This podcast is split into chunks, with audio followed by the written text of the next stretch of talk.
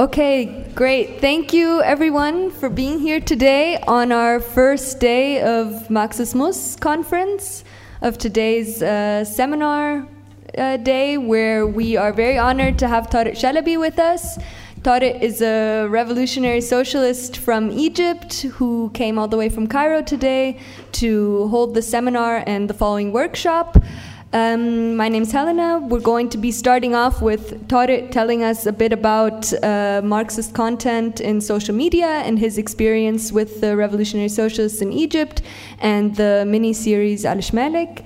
And then in the second part, we'll be having a workshop that's more hands on, where Tarek will tell us a bit about how we can create our own videos, what uh, practical steps there are uh, for leftists uh, in Germany as well, what we can learn from Tarek. So I will uh, give the word to you. Well, thanks. Aren't you going to read this? No. Oh, you've given up on it? Okay. Sorry. Hi, everyone. Uh, you can all hear me, right? I don't need the mic. Uh, thank you all for coming. Uh, real uh, pleasure. So I'm uh, Tarek Shalaby. Thanks to Helena and Marx21 for hosting me. It's very nice. Really nice to see some uh, friends and my sister here. Very happy to see you all here. Um, and someone from Iraq too. Hi, Qasim, how you doing? Uh, and so basically, uh, this is just a story, what we learned and what we went through. I think there's a lot to be shared here. Let me just get right into it. Uh, just to give, give you a little bit of context, and thanks to Christian too for uh, shooting the video and following me around. Appreciate it. Um, anyway, to give you some context about Egypt before we get into uh, our experience with creating political video content. In Egypt, obviously, you understand that Egypt's a brutal military dictatorship. For those who aren't aware, I'm sure uh, you have an idea, uh, but you know, just a total crackdown, over 50 to 60,000 people in prison. A lot of people get in prison just for expressing any ideas on social media. A very, uh, very kind of harsh and violent environment that we have to deal with. But we also have some very complicated social media algorithms that we need to deal with in terms of when you're creating video content. So back in 2011, all the way until maybe 2014, we had the room uh, and, space to express ourselves and say all sorts of things. And then social media, after, especially Facebook, after gaining such a big platform of users, started slowly but surely cracking down on uh, expression, on political expression, and focusing a lot more on uh, entertainment and company and companies and ads and marketing content. And so this is something that we always have to deal with. Because it doesn't comply to policies, and obviously the policies come from San Francisco and they're completely disconnected and they have no interest in empowering the youth to express themselves. Back at, in the times of the revolution in 2011, there was this interest to get all these young, crazy people, those uh, civilian journalists, the crazy activists, to get them online and get the, their content to spread and be uh, available for everyone. So actually, on Twitter, back in 2012 or 13, when I was using it, uh, I got almost 75,000 followers on Twitter. Um, and now, you know, a couple of years later, I stopped using it for a, year, a few years. When I came back to use it, I get zero reach. No one sees my tweet my tweets. Same with Facebook, where I used to have a lot of, uh, I used to get a lot of reaches for my content, and that keeps getting tighter and tighter, that space. And that's a big uh, kind of hurdle we need to work around. And then the, the, last thing here, it's very important for the Egyptian context, and I'm not sure if it's the same in Germany, but the audience in, uh, in Egypt is it's just a tough crowd. They're very difficult to address because whenever you want to create this content and you're ever talking about socialism, about change, there's so much anger and cynicism. And people are not open to like new ideas and revolutionary ideas because as soon as you talk about change, they remember not the revolution, but the counter-revolution of 2013, the coup d'etat, the brutal military dictatorship, the horrible life we're living, and they're just there's a stigma around these lefties talking about politics, and we're sick and tired of this shit. So that's the that's the that's that's the crowd. Those are the people you're trying to win over and talk Marxism with. Um, generally speaking, I think this would apply to the world in general, but uh, I would argue that there's a very strong uh, competition from the right. So you look at, especially in the US, there's a very uh, strong presence to the likes, I'm not sure if any of you are following the right wing people of the US, but the big names are like Ben Shapiro, Jordan Peterson, um, you know, Matt Walsh, these, all these Candace Owens, these, all these big names who create video content, political video content on social media and they're pretty much fascists uh, to varying degrees. And this is a topic that we can talk about later. But and these are the people we're up against. So they're- always like, you know, racism doesn't exist. Uh, you are as good as you want to be. You just need to work hard. And uh, America is the greatest uh, country on earth. Uh, they support Israel and Zionism 100%. So these are the people. That's the the rhetoric uh, that we're trying to compete against, and it's very difficult. And there's also a socialist stigma, and I think. Uh, whenever you talk about, oh, I'm a Marxist, there's already this negative, all this, this stigma that you have to actually work really hard to overcome. And that's something we need to leverage social media for. Uh, but there's a market of ideas, and I think people are, especially the younger generations, are always looking to listen to different ideas and see what you have to offer. Uh, my life sucks. You're saying you offer a solution. What are you selling me? Does this make sense? Do I like it or not? And I think that's a good opportunity for us. So our story is that we created this show, this video, these video. It's a web series, really. It's not a show. Um, and what I did was I started by making some social media posts, and then I created a video. This is my bedroom back in in, uh, in Cairo, uh, where I have all these stickers and, and whatnot. And I shot a video with my phone. I got a very cheap kind of uh, tripod, and I wrote a script and ran some tests and I don't know what. And then I shot the video and I put it on my profile, and I wanted to see how it's going to perform. It actually got like 20,000 views, and as you can see, here, 850 likes and a lot of comments and like 550 shares. So it did, it did pretty well. Um, and so this was an indication like this is good content. And the first uh, episode I did was about alienation. Um, and I think alienation is a topic that people, uh, generally speaking, are intrigued by. As soon as you start talking, people just feel it. You're saying you're alienated from what you produce, you're alienated from work, you're alienated from the output uh, from work, you're alienated because you're competing against people with you. And you know what I mean, right? Right? Uh, people with you at work. I'm wondering which word are you using? الاغتراب اغتراب that's the word for alienation in Arabic so I, I did that um, and then it did it did okay so then I uh, I'm a member of the Revolutionary Socialists so that's a Trotskyist group in, in Egypt. I was like okay guys I created this video. Let's put it on our page. Let's make it let's brand it as Rev Social as Revolutionary Socialist content. And they didn't like the idea because by doing that, I'm admitting, I'm, I'm showing up with my face and I'm admitting that I'm a member of the Revolutionary Socialists and I'm creating Marxist content on their platform. And that could get you like 25 years in prison in, uh, in Egypt. It's illegal to be part of the Revolutionary Socialists, and it's obviously illegal to express uh, political content, any sort of opposing ideas. And so they were against it out of for safety reasons. But I was making a few arguments. I was like, guys, we really need to do this because uh, we need to rebrand. I was talking here about the logo and the brand. We need to rebrand Rev Soch so that when people hear it, they don't think old intellectuals who uh, are elitist, who speak this complicated language, who just keep talking a lot of talk, but they don't do shit, and we're sick and tired of them, and they are useless. In fact, I wanted to rebrand it as approachable. This is a group of you know people, young and old. Uh, they're doing stuff on the ground. They have really cool ideas. They're fun. They're interesting.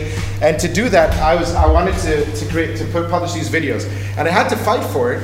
And I argued that one of my arguments was that I hold the American passport, which gives me privilege uh, in front of the military dictatorship, because for Sisi to imprison an American citizen, it'd be a bit of a hassle. It's too much of a hassle. He wouldn't just do it.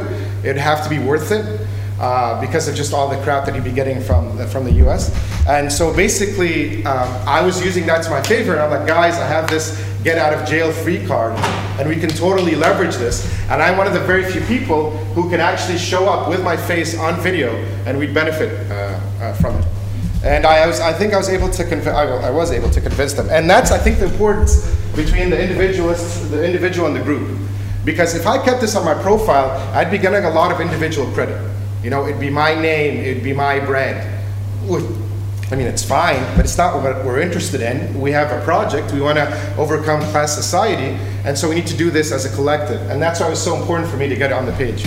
I remember my good friend was like, if you're going to do that, you need to talk, you need to talk about this with your mom and with your siblings, because you're putting yourself at risk, and that's a pretty selfish thing to do. I did it anyway. What's, yeah. That's what she said. I didn't. I didn't. I wasn't convinced. Like I. So uh, first thing I want to talk about here is our journey with censorship, because censorship is a dynamic relationship. things that you can and can't say. The problem with the military dictatorship in Egypt is that when you find out that you, sh- you said something that you shouldn't have, it's too late, right? You're already behind bars and you're paying the price for it. And so you need to keep trying to test the waters, but you have to be very careful not to go too far. Um, I'd like to think you guys don't have the problem with, with that here, which is great, but in places like Egypt, we have to keep that in mind. So there was one time where I shared a photo of Sisi and Trump and um, Mohammed bin Salman, the uh, king, the king of Saudi Arabia, uh, when they were uh, meeting together and they were holding together this globe. It was just a, this iconic photo. No one knows what was going on there, but they were touching this globe, the three of them together. Uh, and I put that photo kind of to make fun of it in one of the videos. And then, like you know, a couple years later, in another uh, episode, I mentioned the name of a, a drama series that's on TV that tells the story of Sisi, and I was saying, I was criticizing it or just saying it sucks, and I had to beep the name of the series that talks about Sisi. So I, at one point, I had the room to actually show his photo and like to make fun of him, and then at another point, it was so dangerous uh, that you can't just say that. So you had to beep like even anything mentioning it. And so this is always an evolving relationship. Um, also, uh, like uh, censorship, corporate censorship. So my Facebook account was blocked, was suspended yesterday.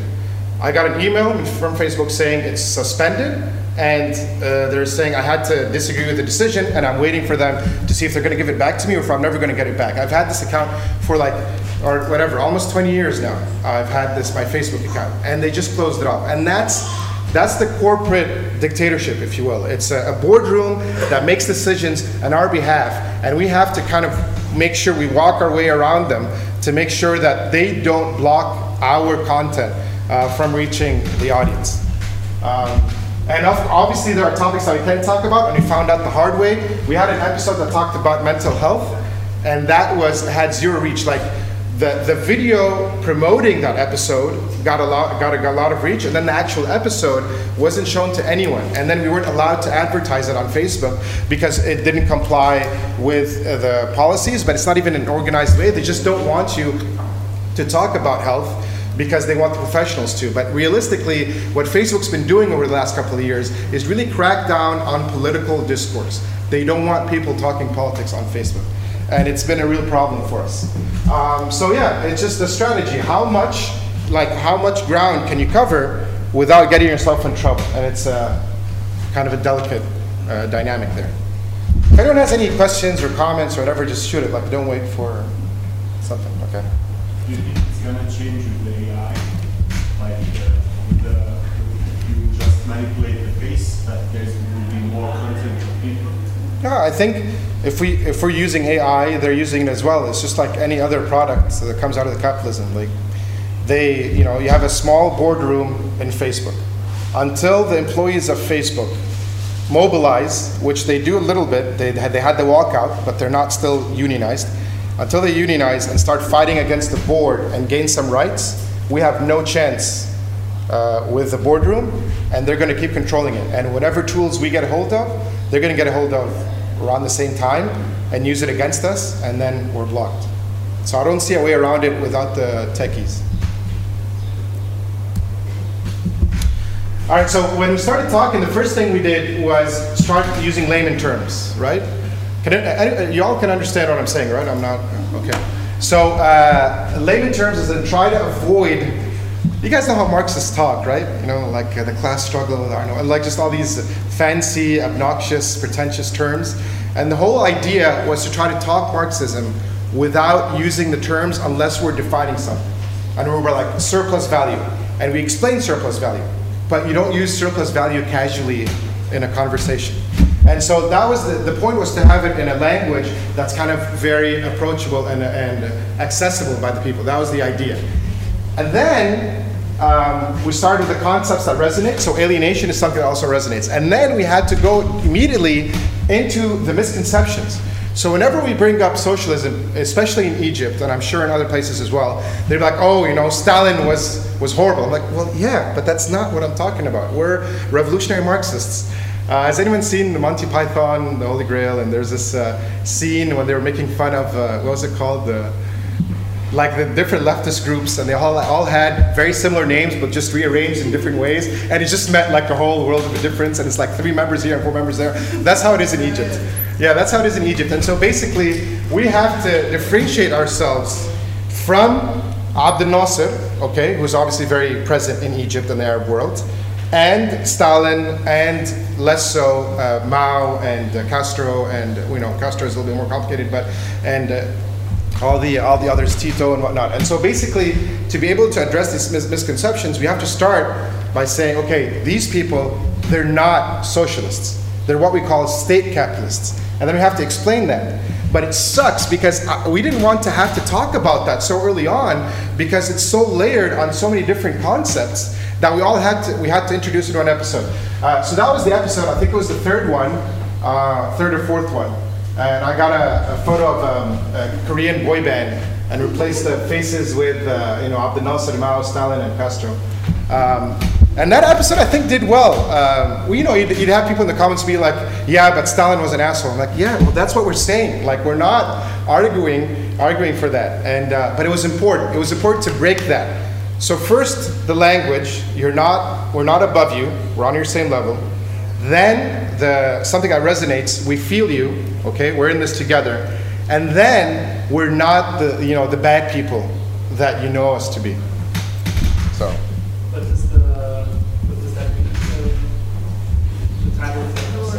Uh, what socialists?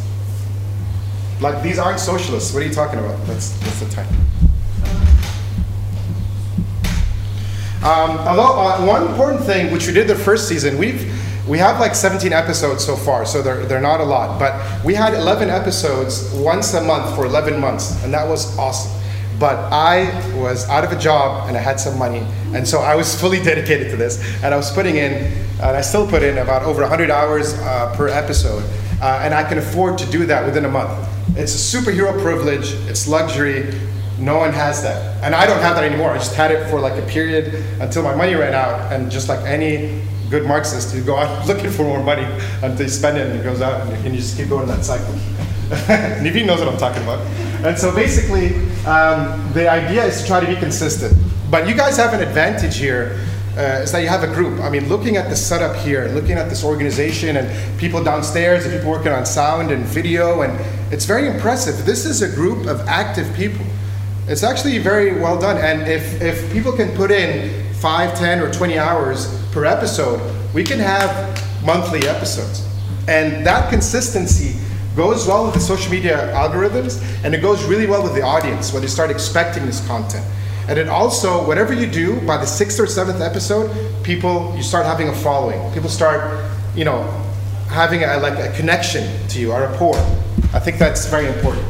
Um, so we totally dropped the ball with season two because in Egypt, uh, it's not revolutionary socialist. It's not a massive group. It's not a big group. It's a small group, and people are uh, busy and depressed, and they're lazy as, as fuck. And so basically, it's it's not easy to get uh, work done. And so I have to put a lot of the work in, which is a political uh, failure. The uh, actual uh, political success is to get as many people involved doing this um, and being able to produce content consistently. And we do that sometimes but not always. It's tough. It's really difficult in Egypt. Yeah, you all uh, with me still? Um, this is a this is one of the important episodes. This was about religion. Now, uh, this might not be a hot topic uh, here in uh, Germany, and I think in most in most Europe, it would be Islamophobia is the more important topic. But in Egypt, it's actually very important because there's this idea. Well, you guys are Stalinists. We're like, no, we're not Stalinists. We hate Stalin more than you do. And then it's like, okay, well, you guys are a bunch of atheists, right? Who are all about uh, evolution, right? Not that God created us, the evolution. And uh, you're all about the rainbow and the LGBTQ people. And it's true. But we can't talk about that. Uh, we don't want to talk about that, or that's besides the point. The, you can have, we do have members of the group who are uh, believers. These are two of my friends. Well, this one used to be my friend, not anymore. But that guy is a Christian believer, and she's a Muslim uh, believer. But they, the, and, and, the idea was to bring people and be like, this is the content, and we can agree on stuff. Yeah, we'll have our differences, but uh, we agree. So I would argue that because I'm putting the most work into this, I'm learning uh, uh, the most. Then the researchers and the writers. Can I point out? No. Uh, we have one of the researchers and writers uh, there with her uh, baby boy.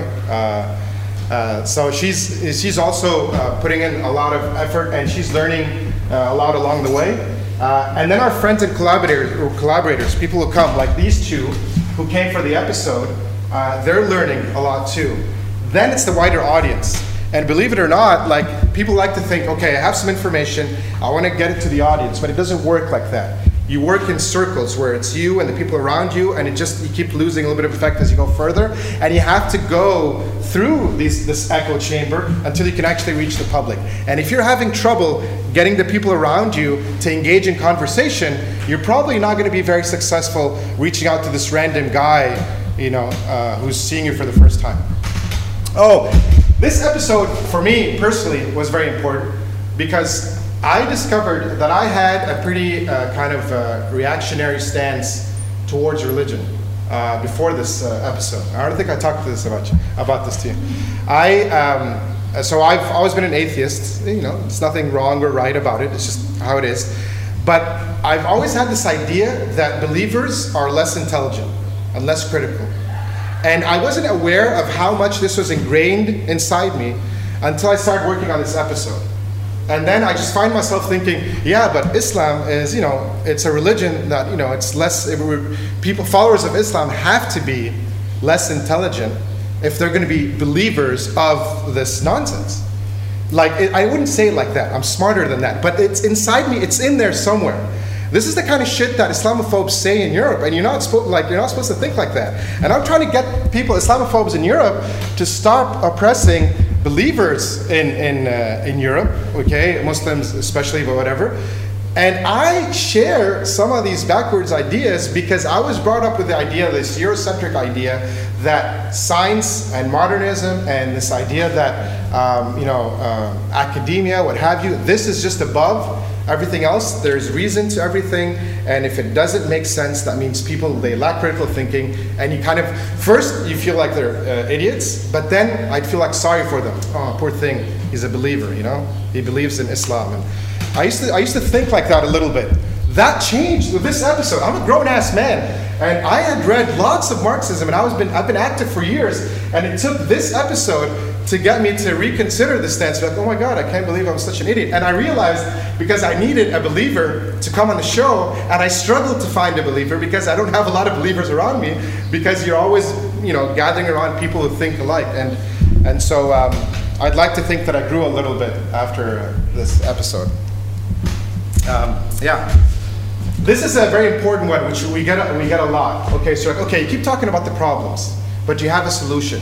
What solution do you have? And you get that right after the topic starts, and we just don't have we don't have like to understand capitalism. It takes it takes a lot, you know. You know, Marx wrote three large books just to start explaining it. It's just it's a big it's a big deal. There's so much involved. Yet, as soon as you start talking, you're immediately bombarded with if you don't have a solution, shut up. And then you're trying to, to, to just give a little bit of information along with a little bit of a solution just to keep the conversation going, knowing that the solution is going to come later on because you can't talk about it now. But I think the problem we always fall uh, into, like as leftists, is that we're always either always intellectuals or rebels without a cause. We're always reading and talking and saying, you know, talking about uh, Gramsci and using uh, all these complicated and fascinating, you know, and, and fancy terms without actually doing anything. Or we're out in the streets and we're protesting and we're getting into fights and we're doing strikes and we have no idea what we're doing and why. And I think that balance is really difficult to achieve.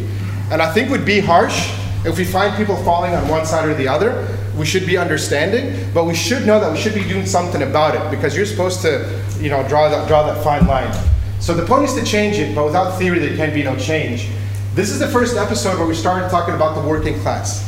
Before that, we'd just say, I would just say things like, you know, we wouldn't use proletariat, that's obnoxious, that's pretentious, but we'd say something like, you know, the people, the poor people, the majority of us, uh, just try to refer to the proletariat without using that term. But here we're like, there's the working class. Capitalism gave us the tool, the, the tool that we need to destroy it, and it's called the working class, and we should totally leverage, uh, leverage that tool. Um, obviously for us, we start. We can't talk about. I can't just come up on a video and be like, we need to go on strike. We need to go protest. We need to take to the streets because this would literally land me in jail. Like this is a very direct uh, red line. There's nothing fuzzy about it.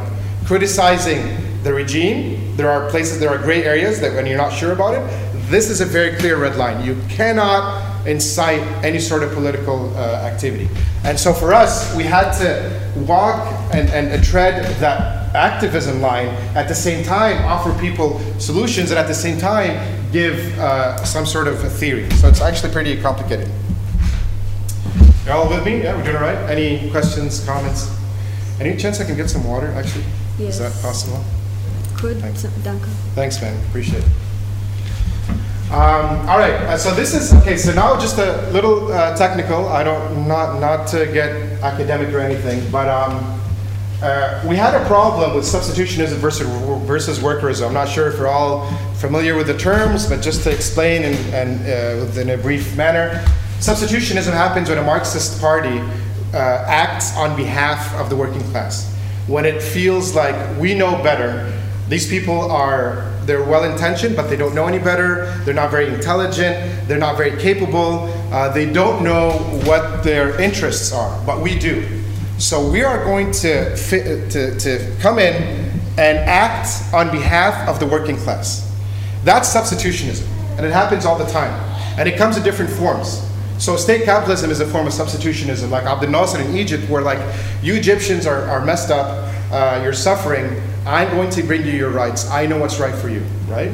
Uh, but it comes in many forms, and a lot of the Marxist groups are substitutionists in, which, in, in that they feel like uh, the workers they don't know what's good for them, so we need to do better. Do better. Um, and, and then the opposite of that is workerism. It's got also different names. Um, so the way I think uh, it's got a different name, but workerism is this fascination with the working class.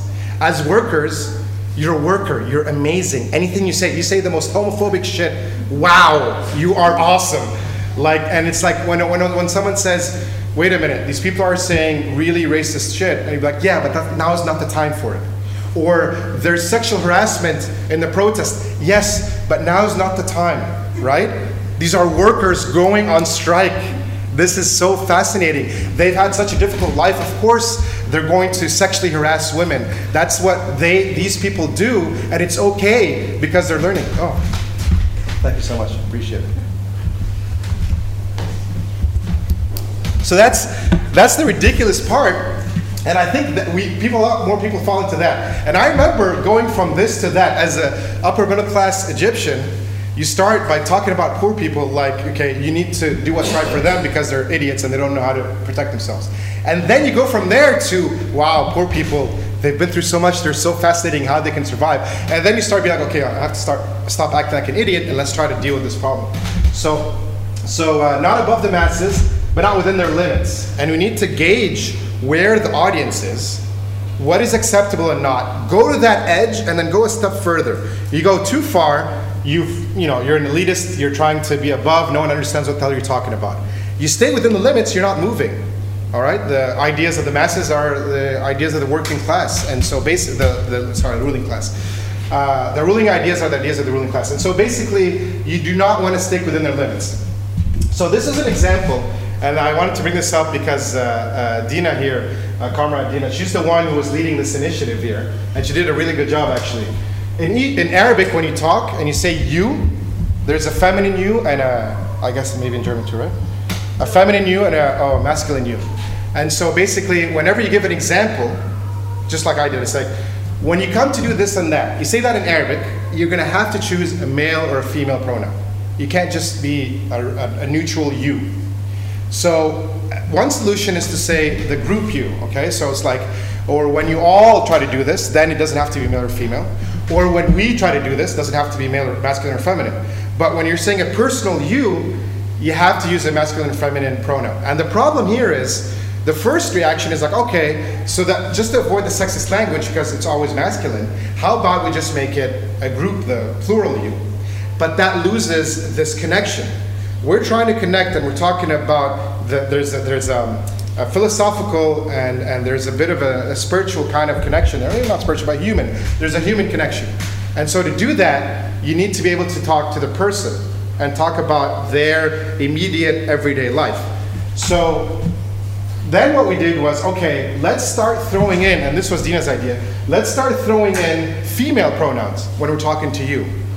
So when he say, when I give, let's say, over the course of the episode, 20 examples, 20 sentences that say you can do this or that, one will use uh, uh, male, the pronoun sometimes, and female sometimes.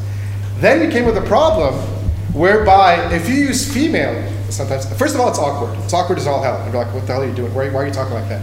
Second, but that's okay. We can overcome that. Secondly, it makes it seem like this is a problem that is specifically to women because they can't deal with some sort of problem. So it's actually more sexist to use the feminine pronoun than it would have been to use the masculine one.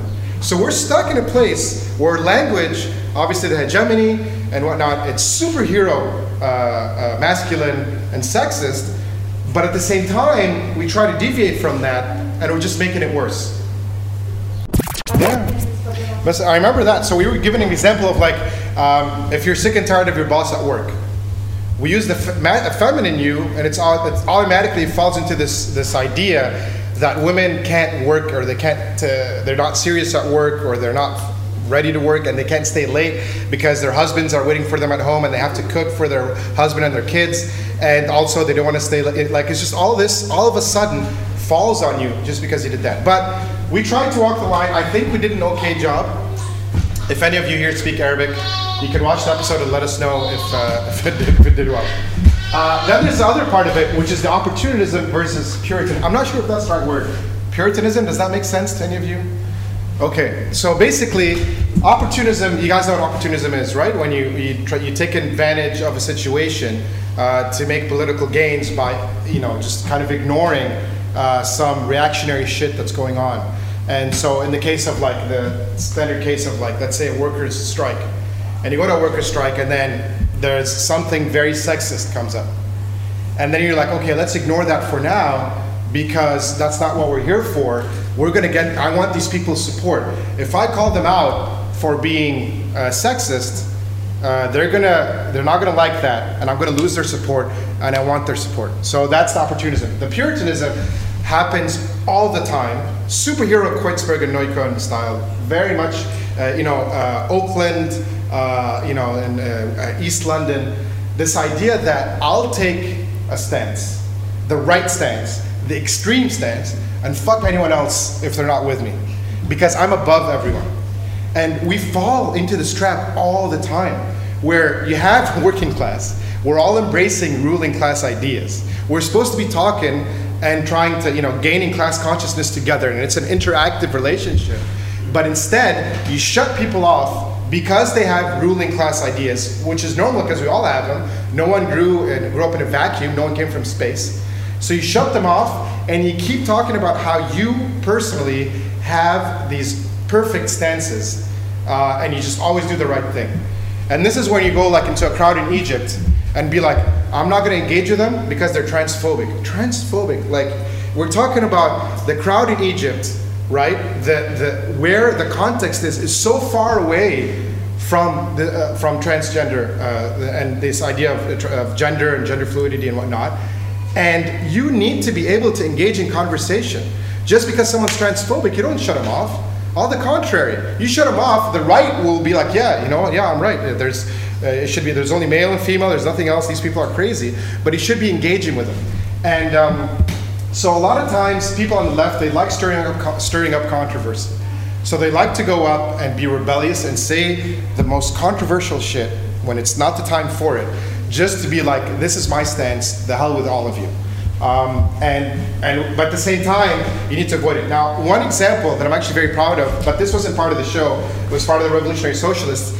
Back in 2018, I think it was, 2018, uh, Mashrou' Leila, you might have heard of them, the Lebanese band, they no longer sing, and the singer is in Canada, not here. I think they were here at some point, but anyway, um, the, the singer, lead singer is gay. I think other members of the uh, uh, group as well, um, and they um, they're openly he's openly gay, Hamed Sinno, and they make really really cool music. They came to Egypt and they had a concert, right? Fine, which is you, would think there's no problems there. And then a couple of the a couple of activists, namely Hegazi, who uh, um, uh, passed away a, a couple years ago, um, put brought up the rainbow flag in the concert.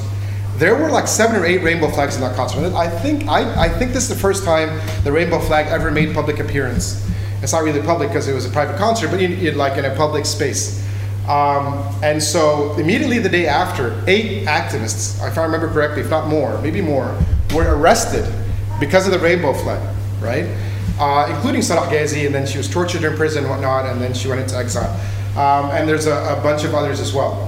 When that happened, now the LGBT question has come to the forefront. You can't avoid it. We've been avoiding talking about uh, the question of LGBT because, because the class consciousness is not there yet, and it's very difficult to have that conversation without going through so much. So we're not so we're avoiding that topic. But now it's in the forefront.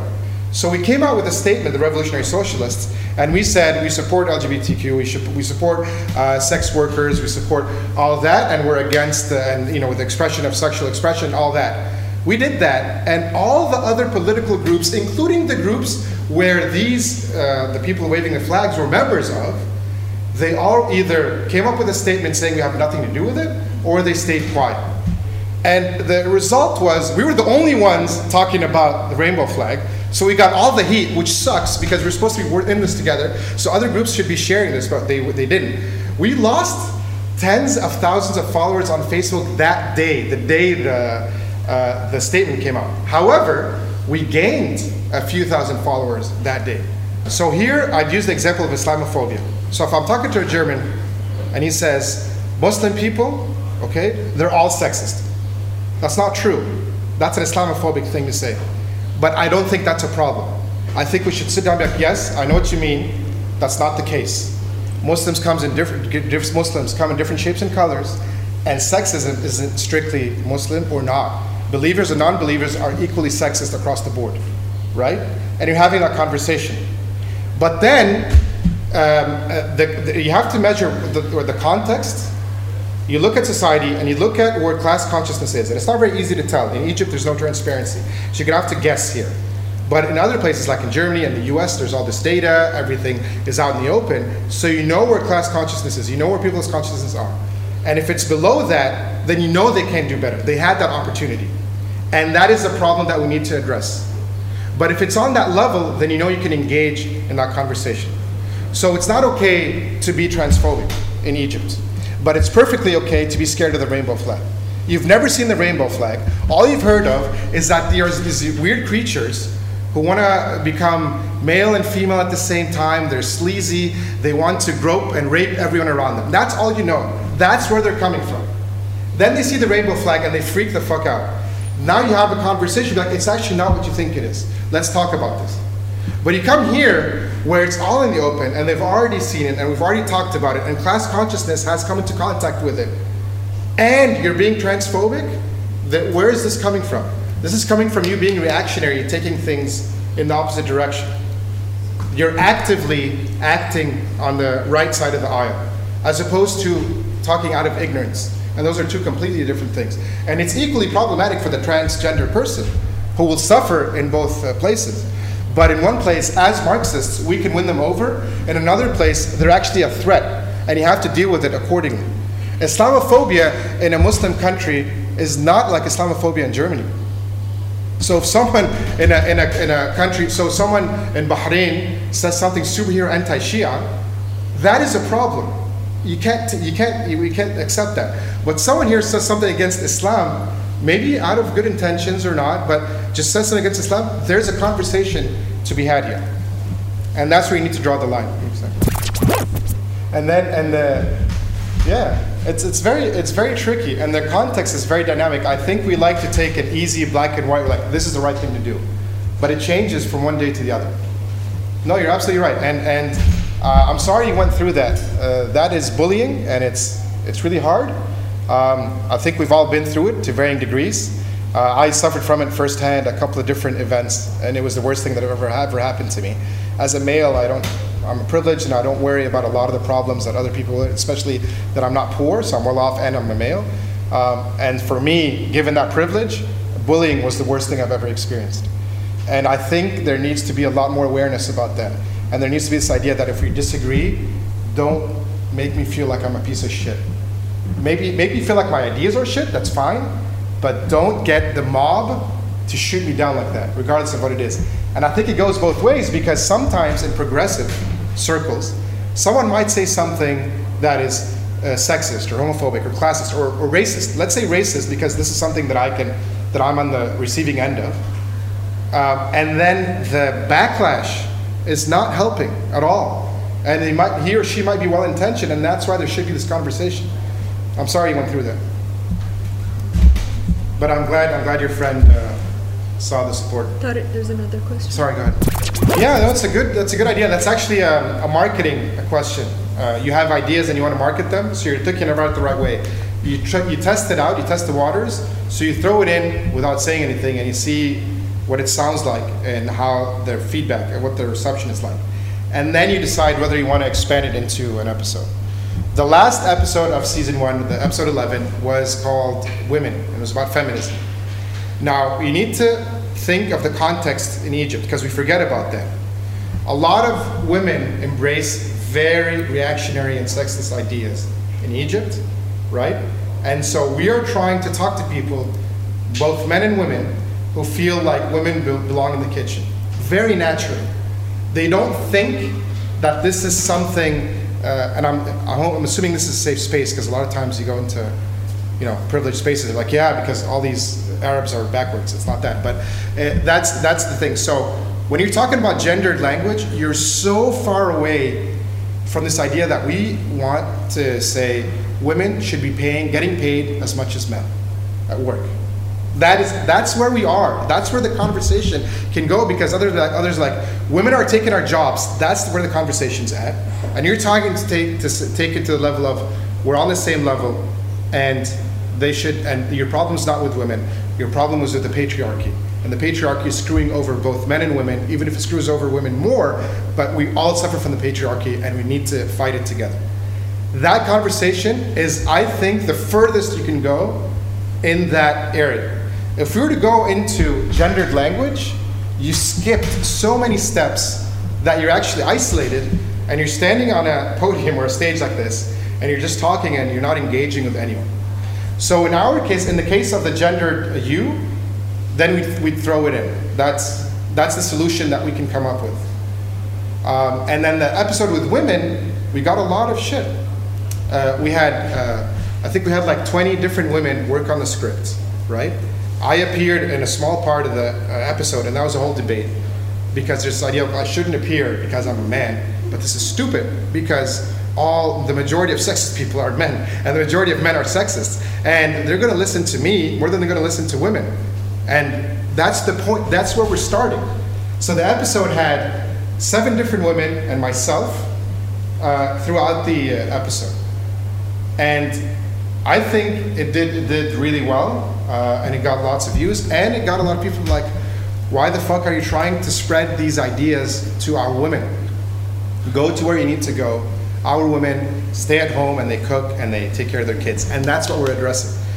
So I think it's a little people get carried away into wanting to talk to your immediate friends and then going out to the public who are in a completely different context and saying the same shit you're saying to your friends. We, when, when we started planning for this, the first thing comes to mind, let's talk to the workers. But what connection do I personally have to the workers? Nothing. I'm an upper middle class Egyptian with an American passport who travels to Berlin just to take part in a talk, right? I make more money than the overwhelming majority of Egyptians because, more so because they're poor. And so basically, what connections do I have to the working class, to the blue collar working class?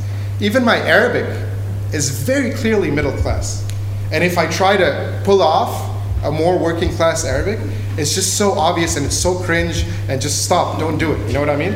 And so basically, you have to deal with that reality. So the target that I can deal with is students, young Egyptians, especially in Cairo and Alexandria. We weren't ready to go to rural Egypt. Rural Egypt is tough and it's very rough and it's, it's, it's a whole different ballgame. It's a different country. Cairo, Alexandria, big city, students in universities and, and graduates from universities. And so basically, educated, they have interest, they have a lot of uh, uh, like uh, energy, and they're looking for solutions because they're so excited in college, just like we all were. Okay, except for Bishu, he had a horrible college experience. Good to see you, Bishu. One of the one of the people with us on the show, Bishu. Yeah. Um, so we, we um, you come out of college, and then you're like, holy shit, this world is fucking horrible. I thought it was all about people volunteering and working together, and you know, and uh, all these different activities.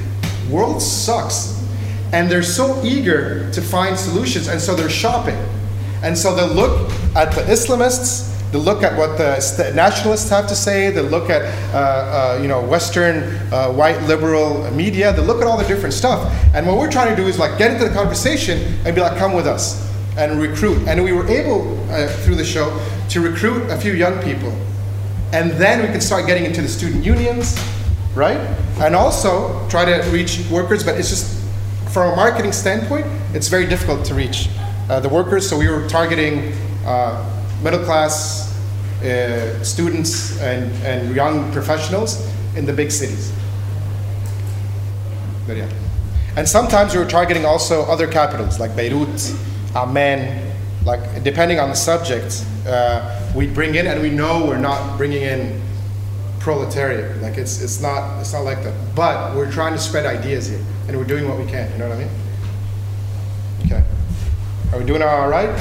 Everyone uh, doing okay there? Okay, cool. Um, yeah, another thing is actually, this is an interesting one swear words. So, when I was talking about uh, Mashrou' Leila, the Lebanese band, they actually swear in their songs, which is actually really, you know, it sounds stupid, but it's actually revolutionary. Uh, very few Arab artists, if any, like Mashrou' Leila and then, uh, what's the name of the Palestinian rapper? Uh, Shab. Shab it says like fuck America and whatever. Really cool. You should listen to Shab if you haven't heard of him, by the way. Really, really cool.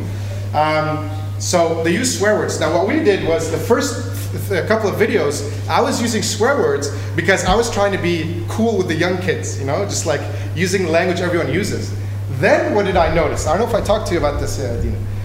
I noticed that women, uh, very few women, uh, like there were women who liked the content, but they wouldn't share it. Because if they share this content, they're gonna get shit from their male relatives for sharing content that has swear words. So this whole idea of using swear words to say fuck the patriarchy and to smash this system of moral, of morality, and of the family and of the unit family and whatnot, by using swear words to break that, I've isolated women, which is exactly the opposite of what we were trying to do.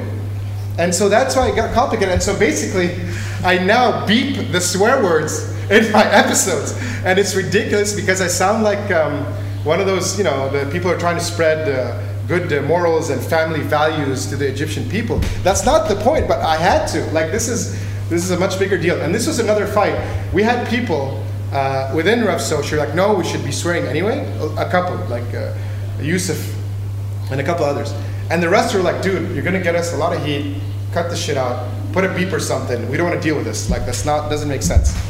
Um, speaking of elitism, this is when this is like I, I, I, I thought I was a little disconnected from the general Egyptian public. This episode told me that I'm from a different planet. I'm not even like from a different country. I had nothing, little to or nothing to do with Egypt. This is an episode about civilization, and it's taking the piss at the pharaohs. And this idea that the pharaohs were great. No, fuck the pharaohs. The pharaohs were a ruling elite who screwed us over, right? And it's the craftsmen and the workers and the farmers who uh, are our grandparents and our ancestors, not uh, the pharaohs, the king. Like, who cares about the, the, the king? Um, and so basically, I started this episode, and then the first clip was take was insulting every single civilization that came through Egypt, like seven or eight, right? And it's funny because then you come find an answer. People like, how could you insult number seven? You know what I mean? How could you insult number three? Like people were coming in being very offended by the particular insult, even though it was an equal insult to all of them right after each other. But the thing is, then I talked about how civilization, how the creation of the ruling class which I think is one of the most basic fundamentals of Marxism. How did we end up with class society and how is there, how is there a ruling class and looking at the history of the ruling class? But to do that, I mentioned evolution and talked about how we developed into these um, the, in, uh, the apes and uh, yeah, Homo sapiens. So whatever, like the evolution. I just I, I knew the terms in Arabic then. I even forgot that. But anyway, so how we came from apes and their ancestors apes, and then we came to become human, and what separated us. And it's so fascinating because one of the main things we're talking about here is labor.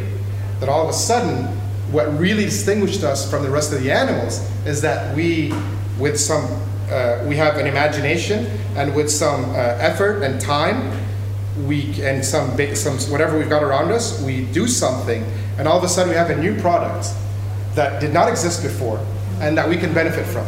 This idea of labor is fascinating, and so I brought up evolution to get to that point, and then uh, talk about uh, uh, farming, and then how after farming there was surplus, and with the surplus there is uh, people who accumulated the surplus, and that became the ruling uh, elite and whatnot. There's English subtitles if you want to watch the episode, but anyway, so there was that. Then this episode got almost half a million views. It got the most views out of any other episode, but for completely the wrong reasons. Because everyone thought that I was trying to spread atheism in Egypt. I was trying to say that evolution is what's sad, and if you don't believe in evolu- evolution, you're, you're an idiot. And there were groups, Isla- Islamic groups, who were coordinating, and they'd all come in and comment around the same time and use the same language. And the one word, every, uh, the one sentence every single person said was like, uh, We didn't come from apes, your mom's an ape. Every single person was like, Your mom's an ape, your mom's an ape. All right, you look like a fucking ape. Get your head shaved or whatever. You ape. Like that's that's everyone was was all about that. I'm like, holy shit! This is the first minute of the episode. It's irrelevant. I could have totally skipped it. Okay, and this to me, I was shocked because I wasn't expecting it, and I wasn't expecting it because I'm totally disconnected from the wider audience. And you gotta learn it. I mean, you just gotta learn it the hard way. You know, just my mom gets a few insults, I get bullied a little bit, and then I get like, oh, okay, maybe I shouldn't talk about the evolution. And then you, you know, you you uh, move forward with that. Um, uh, and I think that's you gotta you gotta have to you have to accept that that's that's just it's just gonna happen. Um, and then I was talking to some of the older comrades, and they're like, "Yeah, you didn't know that? Like, you thought it was okay to talk about evolution? Like, it's so obvious to us as Marxists who've been working in Egypt for 20 and 30 years. This is a topic that you can't touch, and he just thought it was okay. So anyway." Um, this is a very important episode. This is very relevant. Uh, most of you are Germans here, right? Or a lot of you are Germans? Some of you are Germans. Okay, there's at least one half German. I know there's one half German. This is a very relevant uh, episode uh, for the Arab German connection, and that is the World Cup, right?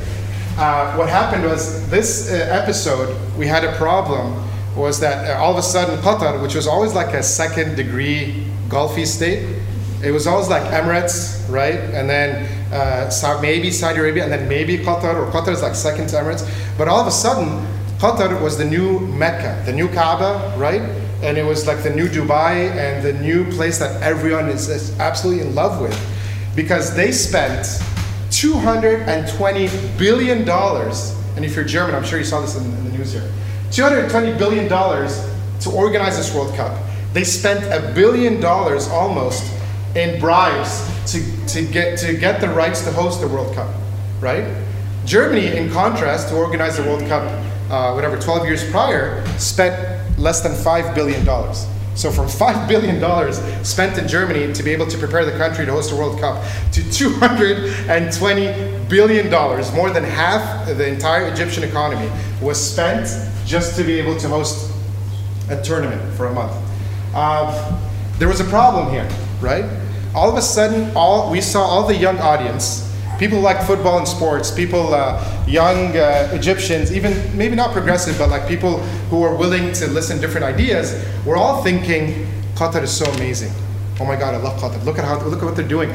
They are proving to the West that we can host the World Cup that we have amazing stadiums, that Islam is not a backwards thing in the desert, but Islam is a very chic kind of religion with very nice infrastructure and skyscrapers.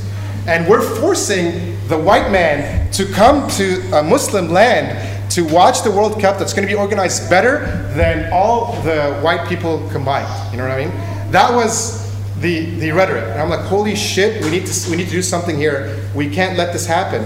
And at the same time, before we could even get into it, a bunch of like white liberal media in Germany were like, look at the Qataris, they don't support LGBTQ, LGBTQ, they're backwards, they shouldn't be able to support the World Cup. I'm like, you fucking idiots. And now it's just a problem where you're either with Germany, all right, and you believe that the Arabs are backwards and they're, and they're idiots and they can't organize a World Cup because they're not progressive enough to accept uh, LGBTQ, which is something that only started here like 20 years ago.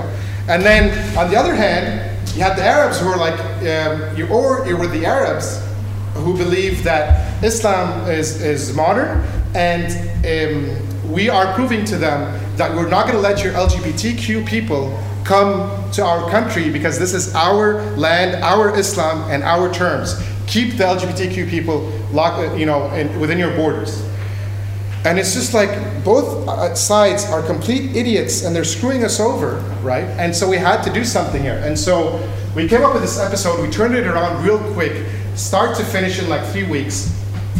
But I think by far the best episode we've ever created, like the, the our top episode. If you can watch it, I couldn't get the English subtitles there, so maybe sorry. Okay, don't watch. Um, and so we had we had to do that. And now this was the thing where this topic presented itself. Everyone is talking about it, and there's a dichotomy. There's two sides of it. You have to come up with a third side, and you have to talk about exploitation. And you cannot talk about exploitation in Qatar without talking about the historical exploitation of Europe. And you talk about one too much, it seems like you're too favorable to the Europeans. But you talk about the Europeans too much, then it seems like you're saying, yeah, now it's Qatar's time to exploit workers. Europe has been exploiting workers for so many years. Now it's our time to exploit them. And it sucked. It absolutely sucked. And so we did this episode. We got a lot of shit, and all these, all the audience saying, uh, I am proud of Qatar. Fuck you, I'm proud of Qatar. Like they were uh, uh, offended because they thought I was insulting Islam because Qatar was able to present itself as the new Islam. If you disagree with me, then you disagree with Islam. You're an infidel. You're a European imperialist. And this is the language that no one ever used before then. And it's ironic that Germany and Qatar have so much more in common then they do have differences. But they're both agreeing, they, they both agree on let's make it about the LGBTQ so that you're the bad guy for us and you're the bad guy for us. As opposed to talking about how many workers died in, the, in building, almost a thousand workers died in building the stadiums here, and how many workers died building the infrastructure here in Germany over the years. All Qatar did was intensify the exploitation over the course of 10 years, as opposed to Europe, who've done it over hundreds of years. But it's the same shit. And no one was talking about that. Go ahead, it's a very controversial topic, I understand. We created a, a video.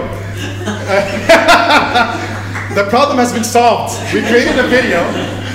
Uh, you know, 200,000 people saw it, and that was the end of that. And you know why? Because all the young sports commentators all kissed ass to Qatar and it sucked because I was hoping uh, there, there are a couple, of, at least one in Britain, who boycotted the World Cup, but not in the name of uh, human rights or whatever, whatever it is they did, not that, but like boycotted the World Cup because he's saying this is the same uh, shit that is happening in the West and this has to stop, and he was criticizing both. But all the other commentators, they all went to Qatar. Now get this, imagine you're um, middle, you're just a kid in Egypt. You're talking, you're making football videos. The World Cup comes. Qatar says, "I'll pay for your ticket, your hotel, and you get to make content. You're going to have millions of viewers, right? But in return, you cannot criticize, and that's obviously very explicit.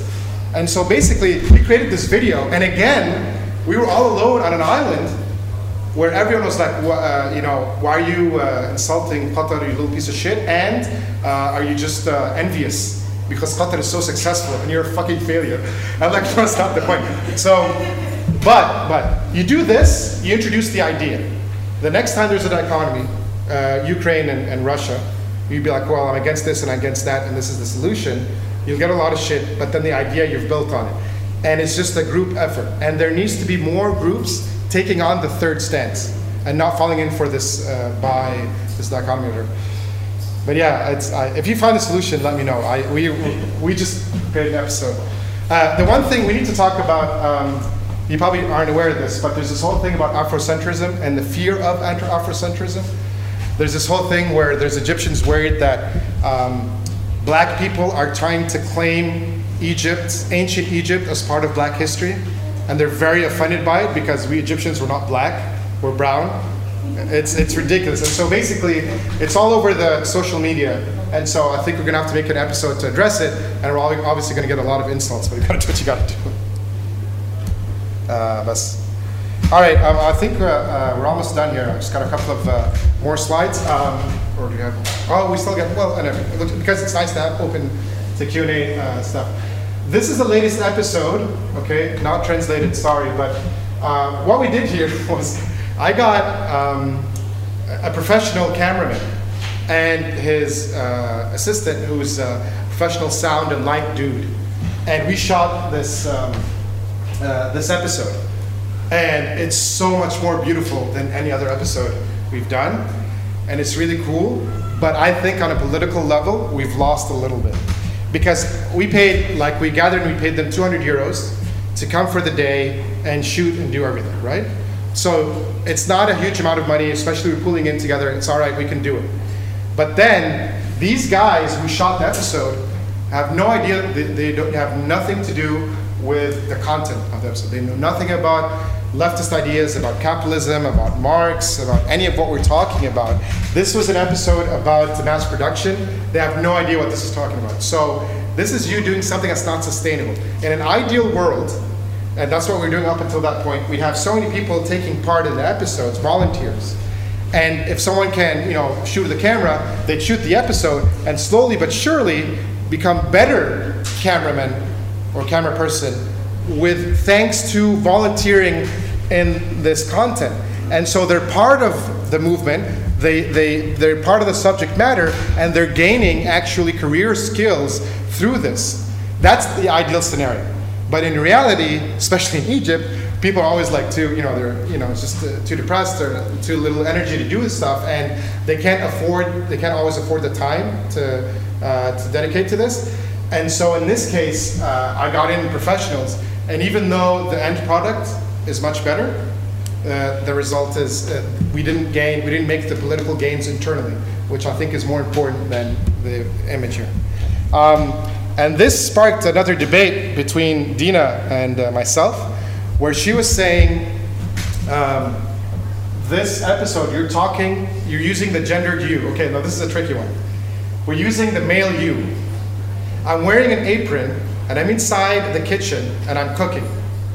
As soon as I use, that was my argument, she has a different argument. My argument was if I use the female you, then I'm totally ingraining this idea that women belong in the kitchen and I'm going to mansplain how you cook. Because you, you women are even too stupid to know how to do recipes. So I'm going to do them for you, right? But Dina's argument, and you, and you can, uh, no? Okay. Uh, I'll mansplain on her behalf. Uh, Dina's argument was yes, but will, women will not relate to what you're doing because you're talking to men. So it's not. So it's so complicated, but I was so adamant, and obviously, because uh, I'm the one talking, so I get, got the final word here.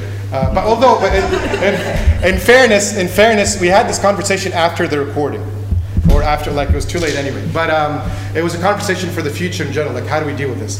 So I was saying we're redefining masculinity, like, you know, leftists love that word, um, by being men in the kitchen and talking to men because it's okay for men to cook. And women already can relate within the Egyptian context, not generally, can relate to the kitchen.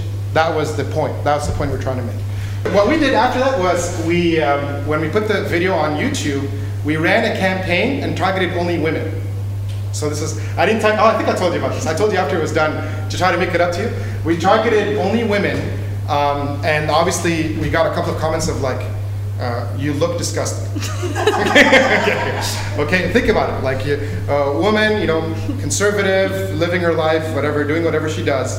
And then this guy who looks like an ape shows up in the kitchen and it's all about how to make this macaroni bechamel, which is a very middle class kind of dish, like how to make it and talking about all the different uh, ingredients. And they're like, you look disgusting, you disgust me. And I got a couple of those. But I got a couple of um, women who are like, uh, yeah, this, you know, with positive feedback. And, and yeah, it's okay. So uh, we're almost done here. This is actually the final slide with content. Um, these are some of the people helping out. Um, go ahead, sorry. Um, what, so the cooking video, um, was it just a cooking video? Or? Yes, what I did was I was talking about mass production. It's a series, there's three episodes, okay? So the first one was talking about supply chain and how every single ingredient goes around the world until it makes it to where it is. And I was using brownie's recipe, my developed recipe, I may add, uh, as an example. And as we're cooking, I'm talking about that. Uh, but it was very poorly shot. And then the second episode was, which is uh, macarona bechamel, um, we are talking about mass production. And in this case, uh, talking about how, okay, we're gonna bring in, let's say, I'll say, okay, you need 400 grams of beef. Now, beef is produced in these massive factories and uh, where they cram in all these cows in one place and they have to, and then the biggest companies are this or that, and uh, Brazil uh, export this amount of beef. So it, it was all around kind of the ingredients. Uh, if we could get this uh, translated with subtitles, I think you guys would uh, would enjoy it. And a lot of people did, and a lot of people are like, "Oh, this is a really good idea," because I came here for the recipe. Like, I don't care about your Marxist shit.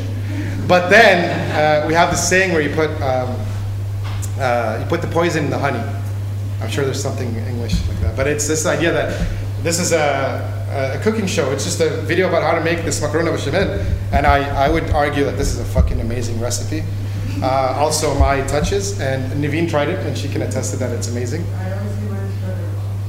Okay, anyway, so um, and then uh, so I, so I made that, and then, then then in the middle we're talking about how this all came to be. In Egypt, you're not allowed to shoot anywhere in public, and that's why I'm so envious of you guys because we can shoot a video here and put it online, and that's just mind blowing. And so I can't do anything in the public area. The only time I shot in a public area in Al was when I shot with Marx and Engels here in Berlin. And that's the only time. That was an episode that was also very elitist and disconnected, but it was really good nonetheless. Um, so in this case, the kitchen is an activity that's indoors and can be combined with politics. If the, with the football one, it'd be awesome if we can go to a stadium or if we can go to a match and then have do that, right? And then maybe comment on a match and integrate that. But we couldn't do that. But with cooking, we can. Yeah, that's a marketing question. But yeah, we, Facebook is the place where everyone's at. YouTube has a big audience as well, but we haven't been able to tap into that. It's more complicated. So we focus on Facebook. We also do a little bit of Twitter, but Twitter isn't uh, great. But over the past year or so, we've been doing a lot of TikTok. This guy right here. this guy right here is running our TikTok, right? We reached, we've reached 11,000 followers thanks to the efforts by this guy and the rest of the team. Thank you, man. So what they do, so I'm not even on TikTok. Like I have an account, but I don't use it. So what they do is they take the episode and then cut it up into lots of little clips, and they upload it individually on TikTok. And because China is trying to gain ground in the social media space, they are doing now what Facebook did 10 years ago. Facebook empowered us around the time of the revolution. Facebook and Twitter and whatnot. They gave us the space to actually say whatever we want, and they gave us reach, and they got us a lot of followers. And then when they got the, ba- ba- the base they wanted, they closed up on us and then just helped the, um, the corporations. Now, with uh, uh, TikTok, they are giving us all this room to do whatever uh, we want, and then they're going to close it off. So we're trying to make leverage it as much, as much as we can. Thank you, Bishu, and the rest of the team for uh, TikTok stuff. That's it. All right. Well, I think I think we're, we're almost done here. There's only there's a few minutes left. I just want to show you this real quick. It's the last slide. Um, I think it's a.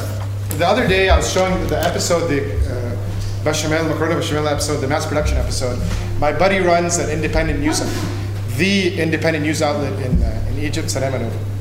Thanks, Novi. Um, the uh, Mada Masr, if you've heard of it, people. Uh, so he's, he's he runs it with the, the team and whatnot. He's like, why don't you come and you know the latest episode looks really cool and the content's cool. Why don't you come create this uh, video content on our platform and we'll pay you? And I, and I jokingly said, well, the problem is you pay in dollars and Egyptian pounds, but I get paid in anti-alienation coins, and you guys can't afford me. the thing is, um, I think we forget that um, we need to be act as a collective, and you find self-realization through engaging in the class struggle as part of the collective. And if you are doing something like I, I get a lot of self-realization from doing this content. It takes a lot of effort and time, and there's you know 30 or 40 people who work on it to varying degrees over different times, and we're all doing it because we really believe in this, and we're very proud of it, and it makes us feel like we are taking up that fight and we're pushing through. Um, and and his, this is examples of friends, like some are comrades, other are, are friends who help us out, and they might be doing it because they're friends of mine and they personally want to help me out, but also because they believe in what I'm doing and they believe in this uh, uh, in the in these videos and the content, and so they want to be they want to be part of it. And I think it's important because I think we suffer from hyper individualism, like, and we get that in in, in Oakland and in um, you know in San Francisco and in London and Kreuzberg and Neukölln, hyper individualism and trying to focus on yourself as being superior to others and not being part of a group because you don't agree with 100% of what they say. We need to be working together. And I've learned a lot without um, the people helping me here. This would have been impossible. If you were to watch the first episode, it's okay, it's nice, uh, right? I did it on my own and whatnot, but it would have been impossible to keep doing this. It would have been impossible to get reach. And it's just, and, and we need each other for political reasons, not just uh, reaching out and, and spreading spreading the word. So this is just a quick uh, shot of some uh, lovely people who helped me out, and a bunch of people on Zoom, like uh, these guys here. Although he doesn't attend a lot of the calls, so I hope he changed that. And that's it. That's the end of that. Thank you uh, very much for this.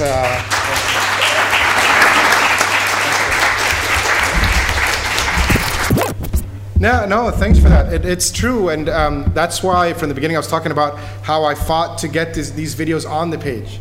Uh, some of them were saying, this is too dangerous, create your own page and we'll share it. I'm like, no, I want to actually rebrand uh, RevSoc, be part of the rebrand.